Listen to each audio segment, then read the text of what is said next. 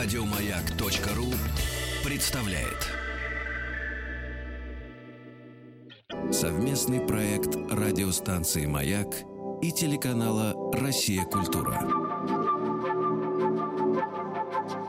Белая студия. Что читали и смотрели те, кого сегодня читаем и смотрим мы. Как эти книги и фильмы помогли им найти себя и чем они могут помочь измениться нам. В белой студии артист не только сам умеющий создать образ, запоминающийся зрителю даже в небольших ролях, таких как в картинах «Утомленные солнцем», «Несколько дней из жизни Обломова» Никиты Михалкова, «Ревизор» Сергея Газарова, «Подмосковные вечера» Валерия Тодоровского, но и блистательный педагог, учениками которого в разное время были Евгений Миронов, Алексей Серебряков, Андрей Смоляков, Владимир Машков. Сразу после окончания школы-студии МХАТ он попал в труппу легендарного популярного современника под руководством Олега Ефремова, где играл в знаковых спектаклях «Вечно живые», «Квартира Коломбины», «Вишневый сад». Сегодня он играет на сцене МХТ и Театре нации, а также выступает с яркими сольными программами, в которых читает классику русской поэзии и прозы. В белой студии народный артист России Авангард Николаевич Леонтьев. Авангард Николаевич, мне бы хотелось, говоря о вашем детстве, обратиться к произведению, в котором вы сами принимали участие. Вы, будучи пяти или шести лет от роду, играли муравья. Да, помню, что у меня была лопата. Это был дачный спектакль. Между двумя елями протянута бельевая веревка. Одеяло изображало занавес на этой веревке. Вот. Но я там мораль читал стрекозе, что нельзя так прыгать и плясать. А если ты проплясала все лето, а не работал, так и теперь зимой пойди-ка попляши. Угу. Да. Такой назидательный был. Ну, я, я это запомнил почему-то. Это Марья Ивановна Карева была у нас одна из дачниц. Такая пожилая уже дама. Как-то она очень, очень сердцем подошла к нам к ребятне, вот, которая тут вокруг крутилась. И поэтому это запомнилось, понимаете? Угу. А вот вам... Атмосфера очень была хорошая. Но вам было понятно, про что вы играете? Да. Да, вы были... было понятно. А Я был согласен согласны? с автором, да. В свои шесть лет вы были согласны да. с муравьем? В пять, может быть, даже, да, да. был согласен, да. Что вот надо так, как муравей. Да. И вообще актерская профессия, которую вы избрали в результате, да. она-то ближе к чему? Она, конечно, ближе к муравью, на самом деле, конечно. Да-да-да-да. Потому что редко кому дается легко. Отличный результат. А для того, чтобы со средними способностями, э, ну, не с максимальными способностями достичь хорошего результата, нужно все-таки в это дело очень вложиться. Много труда и фантазии. И должно там как-то вылежаться в, в голове, ну, я это называю так детским местом – вот для роли в мозгу, она должна, эта роль укорениться и утеплить там это гнездышко свое уже, понимаете? Чем больше ты перышков, пушинок и цветков одуванчика туда принесешь в это гнездышко, тем скорее роль там почувствует себя дома, в твоей голове. И она заживет там. А если она заживет, она все тебе подскажет сама. Вот вы э, сказали, что если у тебя не выдающиеся способности, а так вот ближе к среднему, вы таким образом сами так оцениваете свои способности в том числе? Или Мне свои трудно, говорите? трудно. Я думаю, что близко к этому. Но мои способности. Но, но самому себя оценивать все-таки трудно. Мы с Женей Мироновым шли по Иркутску. Он был там первые годы в театре, там первый, второй сезон. И я ему говорю, ты понимаешь, вот примерно такой разговор, я говорю, понимаешь, вот ну, гений, он, я не знаю, как он работает над ролью. И работает ли он? И в чем заключается эта работа? А вот а мы со средними способностями, ну что-то примерно вот угу. такую фразу, мы должны вот э, Проходит какое-то время, разговор продолжается дальше. Потом он возвращается вдруг к этой теме. А почему вы сказали, что, что у нас средние способности? Он говорит. Я говорю, ну как, ну, ну я так думаю, что вот мне так кажется. То есть Жене казалось тогда, что его способности выше средних. А я вам это... так не кажется? А сейчас мне кажется, а тогда я еще как-то об этом даже не задумывался. А, хотя его первое появление перед нашими очами педагогическими производило уже э, очень хорошее впечатление, что этого парня стоит брать. Но потом мне очень помогла вы знаете, мама Жени, она всегда говорит, вот к нашему разговору, к теме, Тамара Петровна, она говорит, что Авангард Николаевич, это все он выстрадал. Он все это выстрадал. Но интересен вот этот момент, что уже будучи молодым человеком, он не готов был принять как данность то, что у него способности средние. Молодец. Вот видите, значит, уровень его притязаний и, может быть, тело, когда он ставил оперы в школе, он оперы ставил. Вы можете себе представить? Да. Аиду он ставил, кажется. Я знаю, да. Он вот. тоже был в белой студии, то, рассказывал. То, значит, он что-то он чувствовал. А вот вы говорите, молодец, что не считаешь себя, подвергаешь, молодец. по крайней мере, сомнению, что если, ты среднего уровня. Если ты не переоцениваешь свои способности, если ты средних способностей, а считаешь себя выдающимся,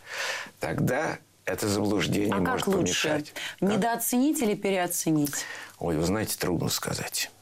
Трудно сказать. Лучше переоценить.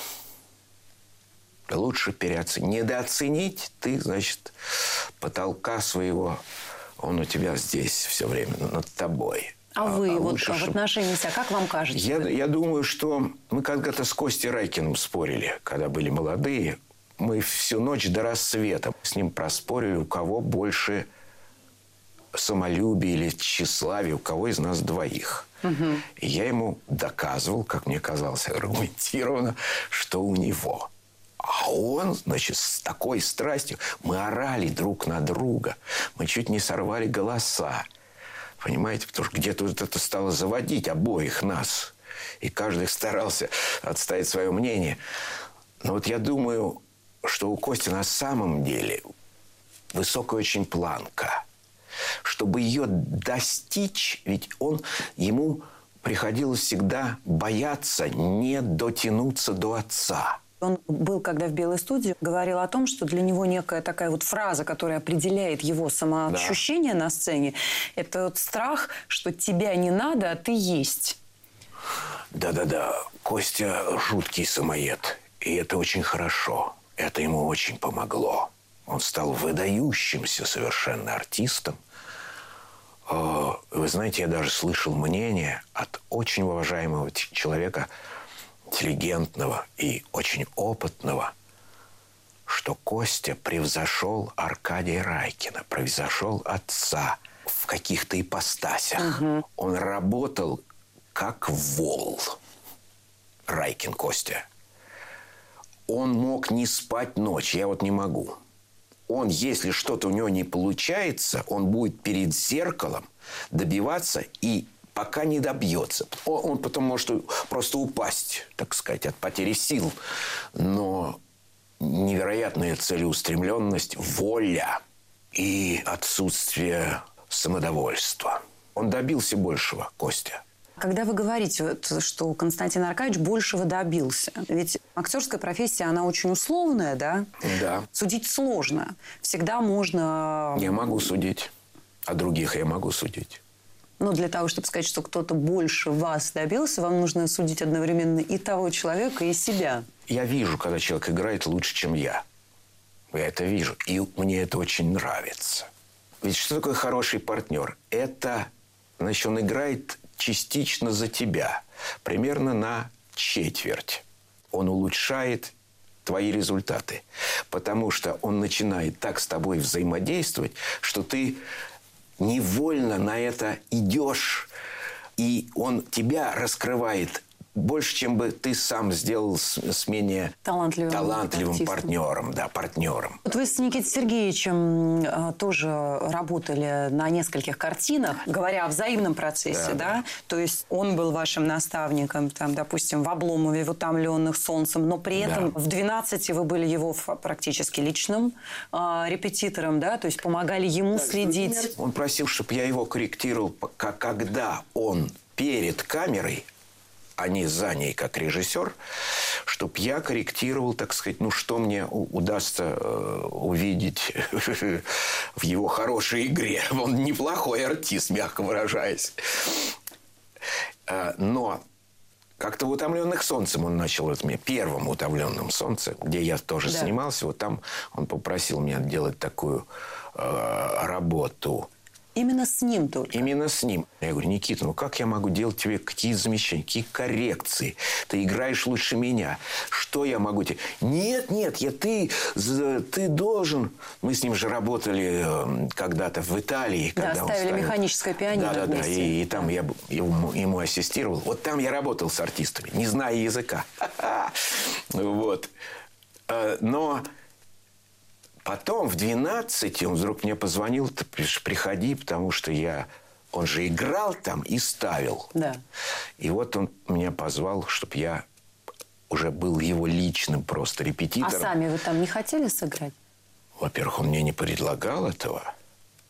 Ну как, вот вы пришли. Я вы бы не отказался. Нет, здравствуйте. Я бы не отказался, если бы он мне предложил. Ага, Николаевич, да. а как же так? Там прям собран цвет-цвет. Да, да. У каждого роскошный монолог. Прям есть что играть. Да. Приятно, ну, да? Было. Было чувство зависти угу. на несколько секунд. Но я оптимист большой. Я, я думаю, что и у меня когда-нибудь будет такое. Я в, в таких случаях. Вот. А что касается Михалкова, он меня удивил, кстати говоря. Вот он позвал меня быть его репетитором. Само по себе смешно. И я, честно говоря, думал, что он будет меня слушать, делать вид, что он слышит, и делать по-своему. Поэтому я ему говорил, знаешь что, давай снимем. Этот кадр у нас есть, а вот следующий дубль давай сделаем чуть-чуть вот так вот, чуть-чуть изменим. И он это делал. И в следующем дубле он это делал. То есть он меня поразил тем, что он взрослый, опытный человек, что как ребенок вдруг встал в положение того, кому нужна некая помощь.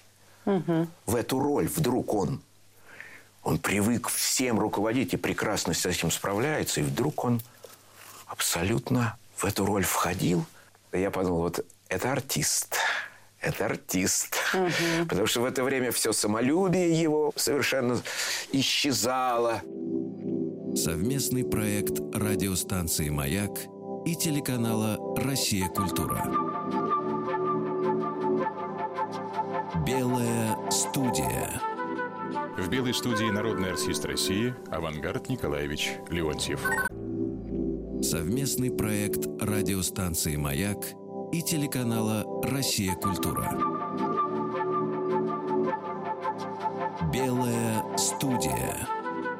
В белой студии народный артист России Авангард Николаевич Леонтьев. Вот если вернуться к вашей работе у Никиты Михалкова в фильме «Утомленный солнцем», ну, это одна из самых любимых мною ваших ролей. Она небольшая Спасибо. совсем, но она абсолютно, на мой взгляд, выдающаяся, потому что это один из самых для меня дорогих персонажей вообще в этой картине, которую я очень люблю. Я считаю, что «Утомленный солнцем» вот Никита Михалков уникально отражает ту трагедию, которая с нами со всеми произошла. Там нет такой очень надрывной, кроме вот этой последней страшной сцены, конечно. Но вот именно в том, что она такая солнечная, просто знойная. И контраст возникает с драматизмом да. внутренним и коллизией, так сказать. И ваш персонаж, он удивительным образом концентрирует в себе эту нелепость. Это вообще. придумал все Михалков. И этот персонаж. Это древнегреческая трагедия, и эти сцены написал, такой. да. Даже, кажется, он говорил, я там для тебя пишу. Что-то он говорил в этом духе. Угу. Или я уже фантазирую. То есть он вас имел в виду просто ну, даже? Видимо, да, угу. да. А потом он мне говорил на съемках уже, он говорит, я тебе не вырезаю, все твои сцены останутся. Но это именно потрясающая совершенно тема вашего персонажа, как бы абсолютно параллельная история. Вдруг возникает периодически этот водитель, который ищет эту да. деревню, да, и много раз разных персонажей он спрашивает, что-то он пытается выяснить, рассказывает бесконечно про эту свою записку. И потом, когда это все приходит к вот этому трагическому финалу, когда да. он встречает Котова, и все еще у него есть шанс, может быть, не задая он этот вопрос, и его бы да, оставили да. в живых, да, да. И, и он не стерпел, задал. То есть ты да. видишь, как человек скатывается постепенно к своей э, абсолютно трагической судьбе. Да. И этот поднимающийся дирижабль э, с этой музыкой на низких нотах Эдуарда Артемьева, я считаю, что это абсолютно выдающаяся именно линия в этой картине. Утомленные солнцем все время должно быть солнце в кадре. Угу. А его не было в то лето. Оно все время пряталось за тучку. И вот, чтобы снять эту сцену, о которой вы сейчас рассказали, мы ждали месяц в поле, в вагончиках, да сидя под дождем. Вот этой сцены, где его мордуют там Конечно. в машине. Там вся эта сцена, да, она абсолютно вот сделана. месяц. Как раз вот она и раз, разыграна как по нотам, понимаете? Да, вот да, да, да. А это все в одном кадре. Меньшиков. Никита Эта длинная сцена снималась да. одним кадром. То есть с крана в поле оператор сидел на кране, и он от машины к одной машине к другой, и все это там минут семь или пять эпизоды без эм, остановки должен идти вот так на зритель. Зритель это эффект присутствия создает, что нет монтажа. Ты как бы присутствуешь в реальной жизни. Ты зритель нужен был этот прогал в тучах. Угу. И когда он случился, это, кажется, это было 1 сентября, даже я запомнил, то когда это сняли, вся группа зааплодировала, а Никита заплакал. И ассистентка его Тася, они ревели просто от счастья. Да. Вот тоже сейчас, по-моему, да. тоже немножко прослезились. Да. Я, я только у меня размылся адрес. Товарищ, товарищ, у меня все есть, у меня путевка, все, все тут, мама, в машине все. Это ведь я только... Мне ждут там... Э, заказчик ждет, хозяин. Мне бы только... Я с утра, с утра же он меня ждет. У меня же все в порядке. Я... Товарищ, товарищ, Яша, Яша, давай.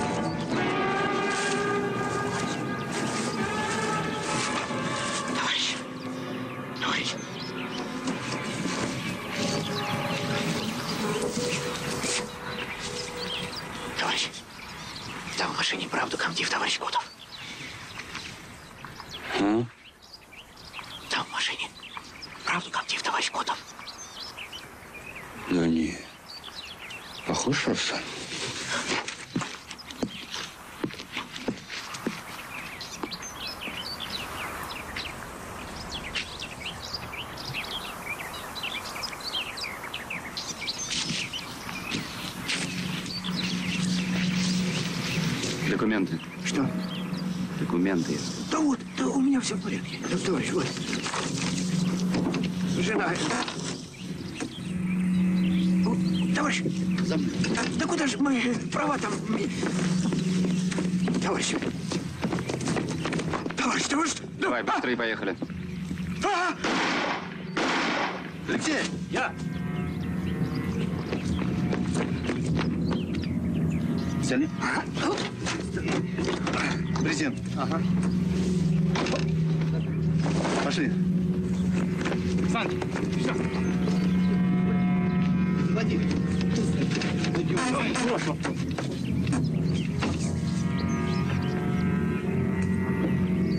Литером только тебе работать.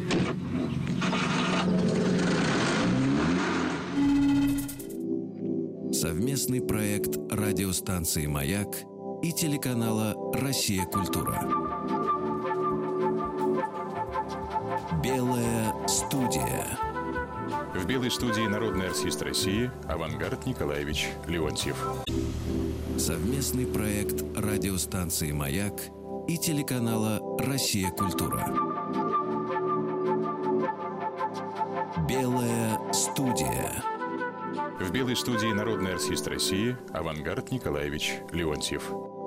Вы назвали ее лучшим фильмом об успехе. Фильм «Председатель», где центральную роль играет э, Михаил Ульянов. Он играет человека совершенно бескомпромиссного, который, с одной стороны, умеет вокруг себя за счет себя, потому что он сам больше всех страдает, работает, требует себя. И вот он... Беспощаден к себе. Да.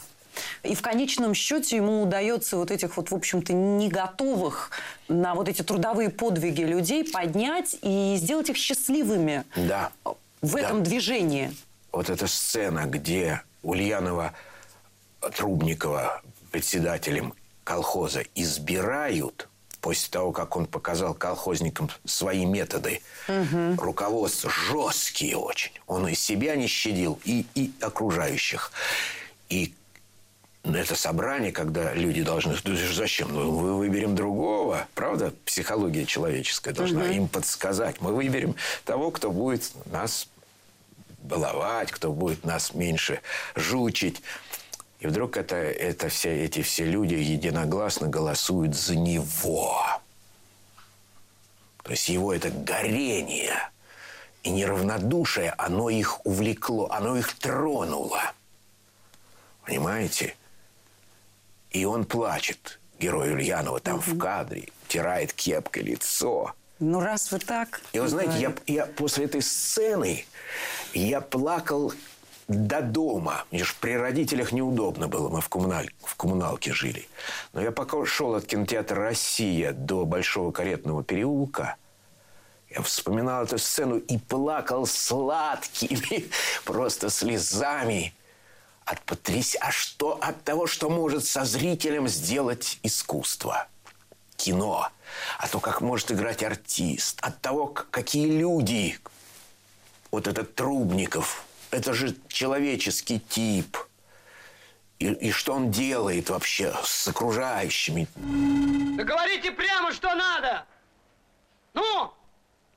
Не тяни резину, батька! 12 часов в полеводстве, 14 на ферме. Ну так бы и говорил, нашел чем испугать! Голосуйте! Голосуйте вечером! За товарища Трубников, прошу поднять руки. Единогласно! Ну так. Раз вы так,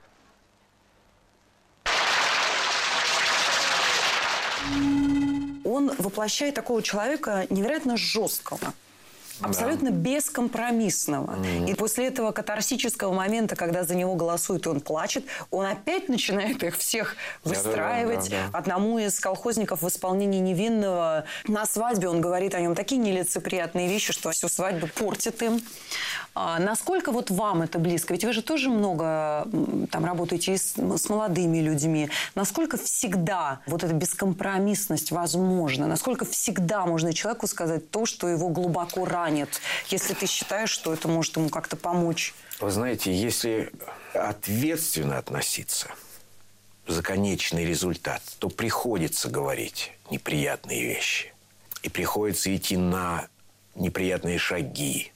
Ну, не то просто от того, что «О, тебе это не нравится что-то. Если ты хочешь исправить дорогу, выправить дорогу и, и э, понимаете, это касается и отчислений. Вот про нас с Табаковым говорили, что мы жестоко, очень жестко обходимся со студентами, отчисляем их там на втором, а иногда же даже в начале третьего курса. Как же так? Как, а что же вы делали с ними все это учебное время? Но дело в том, что э, бывает, что э, способности человека развиваются, как, с которыми он пришел, а бывает, что не развиваются. А бывает даже, что угасают.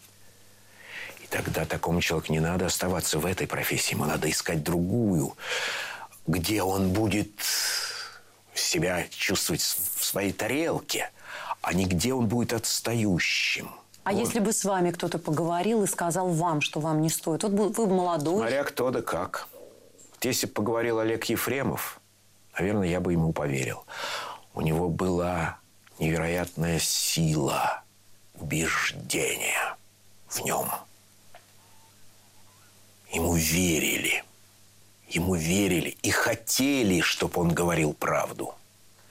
И он так строил взаимоотношения с труппой, например, театр «Современник», в который я его застал, чтобы и ему говорили правду. Да, я на... знаю, что даже вы его когда-то критиковали, его спектакль. Я боялся, боялся покривить душой и мне было и, и страшно ему сказать неприятную правду, а еще страшнее мне было сказать ему ложь, потому что он так себя вел с нами, что ему лгать, ну, это невозможно было. Во-первых, он это расчухает, и мы этого боялись, понимаете? А во-вторых, он все делал, чтобы востребовать правду, и чтобы на сцене была правда, и чтобы во взаимоотношениях. Вот вы знаете, Авангард Николаевич, вы сейчас говорите об Олеге Николаевиче Ефремове и о вымышленном персонаже, да, Трубникове Егоре, председателя колхоза. Это вот такие советские люди. Убежденные, убежденные люди. Да. И талантливые. Идеалисты, да. берущие на себя и осознающие ответственность за... За людей. За людей. Да. И ну так, за строительство коммунизма. Вот мы же сейчас, условно ну, по крайней говоря... мере, за свое дело. Да. Вот вы, говоря о своем брате, потому что, ну, известно, что вас назвали авангардом, потому что ваш э, брат погиб на войне, старший. У вас с ним разница была бы, наверное, сколько лет? Вы родились уже после, и, да, да, да. в принципе, возможно, вы родились именно потому, что... Именно поэтому. Ваш брат погиб, погиб да. и вас назвали его именем. Да. Вы сказали, что, наверное, ваш брат был лучше чем вы, потому что он принадлежал поколению настоящих романтиков, идеалистов. Я только знаю одно, что он не побежал. Он не побежал из боя, в котором он погиб. И эти ребята не побежали. Они эту, они эту судьбу приняли, и больше того, они взяли это на себя. Да, сейчас на этом куске земли мы за нее отвечаем. Вот они стали Трубниковыми все, Ефремовыми все. 18-летние пацаны, пацаны. Для меня это дорого. И поэтому они были лучше. Мое преклонение перед ними растет. Вот как-то с годами. Да, ведь на самом деле нам надо вспомнить, что вот эти ребята 18-летние, вот это же и есть мы. Вот это вот, да, да, вот да. так да, мы да, и да. победили в войне. Да, вот так и понимаете? победили, да. А да, потом, вот. когда эта война закончилась, вот такие Трубниковы возвращались. Ведь без руки же председатель Да, да. на войне потерял руку. Ведь, понимаете, это же тоже после войны. После боя, казалось бы. Вот здесь что тоже важно, что после, после катарсического момента, да. Да. Ведь жизнь, она же не развивается по законам классической драматургии, когда у тебя в финале все плачут счастливо. После счастливых слез всегда следует следующий акт. И его тоже нужно проживать, продолжать достойно и так до конца. Чтобы в жизни не единой долькой да, прекрасные стихи Пастернака, которые вы читали как раз на открытии года литературы, ни единой долькой не отступаться от лица, то есть не терять своего, своего взгляда, своего лица, своего мнения. Никогда. Другие по живому следу твой путь пройдут за пятью пять, но поражение от победы ты сам не должен отличать и должен ни единой долькой не отступаться от лица и быть живым, живым и только, живым и только до конца.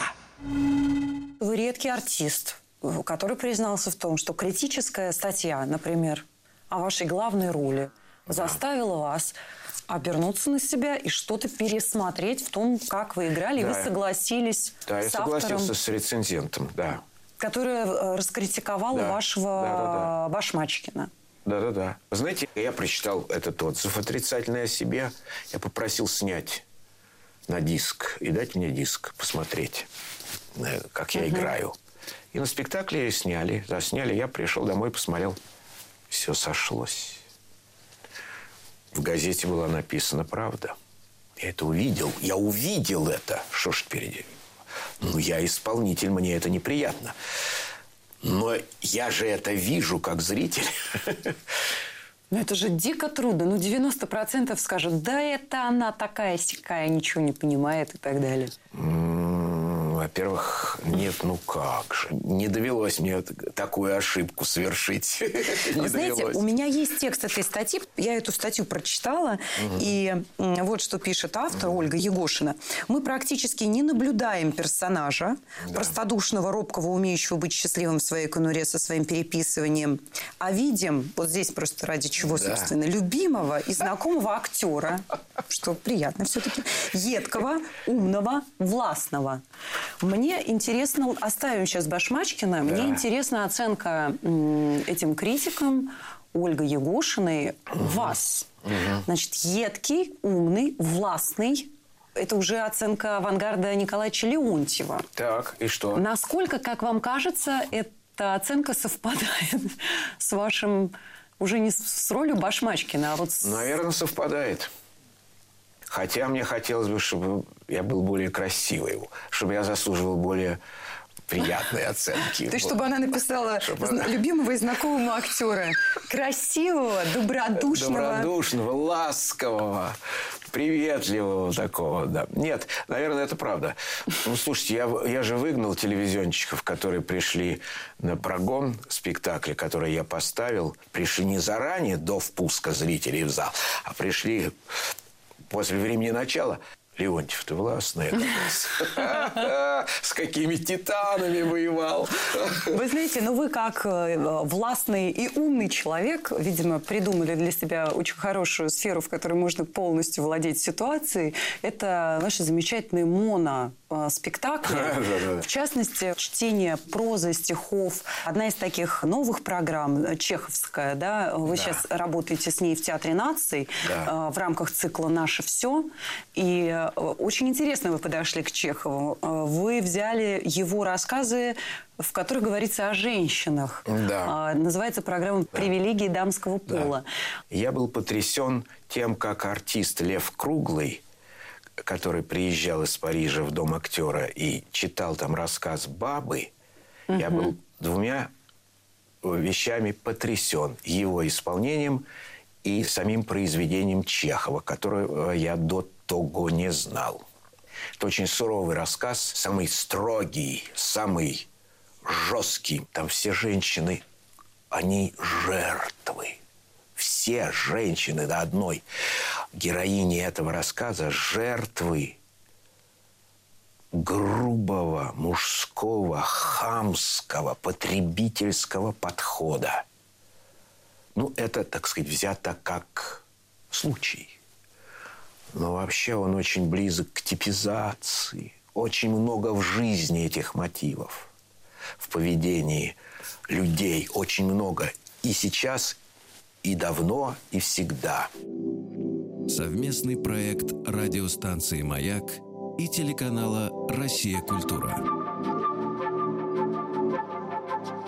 Белая студия. В белой студии народный артист России Авангард Николаевич Леонтьев. Совместный проект радиостанции «Маяк» и телеканала «Россия. Культура». Белая студия. В белой студии народный артист России Авангард Николаевич Леонтьев.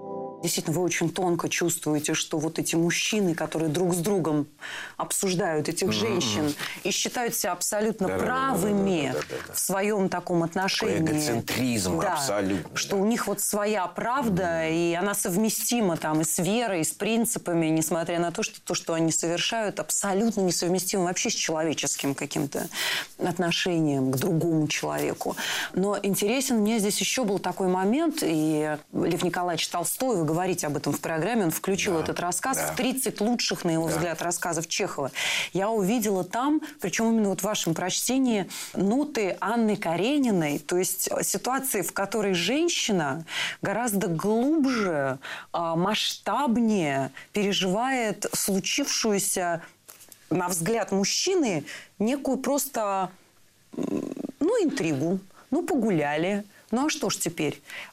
А у нее это трагедия, которая, в общем, ведет в результате к убийству, затем к ее собственной смерти. И вообще, насколько мужчина и женщина по-разному воспринимают такую вот жизненную А вы коллизию. знаете, всегда. что я думаю, что так оно и есть, что женщины гораздо глубже переживают, и в них и- интуиция сильнее, мне кажется. Они предвидят многое, чем мужчины обладают, я так думаю, в меньшей степени. Она побелела, как снег. А я ей говорю, ну вот и слава богу, будешь ты теперь опять мужняя жена. Она говорит, не буду с ним жить. Я говорю, да муж он тебе или нет? Я, говорит, его никогда не любила, неволей вышла, мать велела. Я говорю, да ты, дур, не отвиливай. Венчалась ты с ним в церкви или нет? Венчалась, говорит, я тебя люблю, буду с тобой до смерти жить, пусть люди смеются, я без внимания. Я говорю, ты православная, читала Писание, что там сказано? Замуж выдана, сказал Дюдя, с мужем и жить должна. Я и говорю, погрешили мы с тобой, говорю, Машенька. Ну, ну и будет, пора. Надо совесть иметь и Бога бояться. Повинимся перед мужем. Он человек робкий, смирный, не убьет. Но она стоит на своем, и хоть ты что.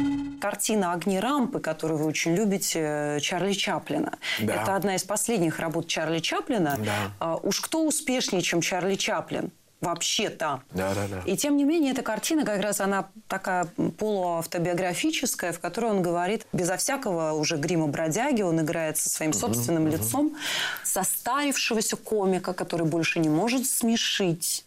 Да, но это, мне кажется, во-первых, автобиографическая черта, когда он вошел в возраст, и этот человечек прекрасный, с которым он прожил всю жизнь уже, надо было от него отказываться, надо было что-то новое придумать. Картина меня тронула тем, что он так очень трезво посмотрел и на себя, и в конце концов на нашу профессию, вообще на жизнь. Что жизнь,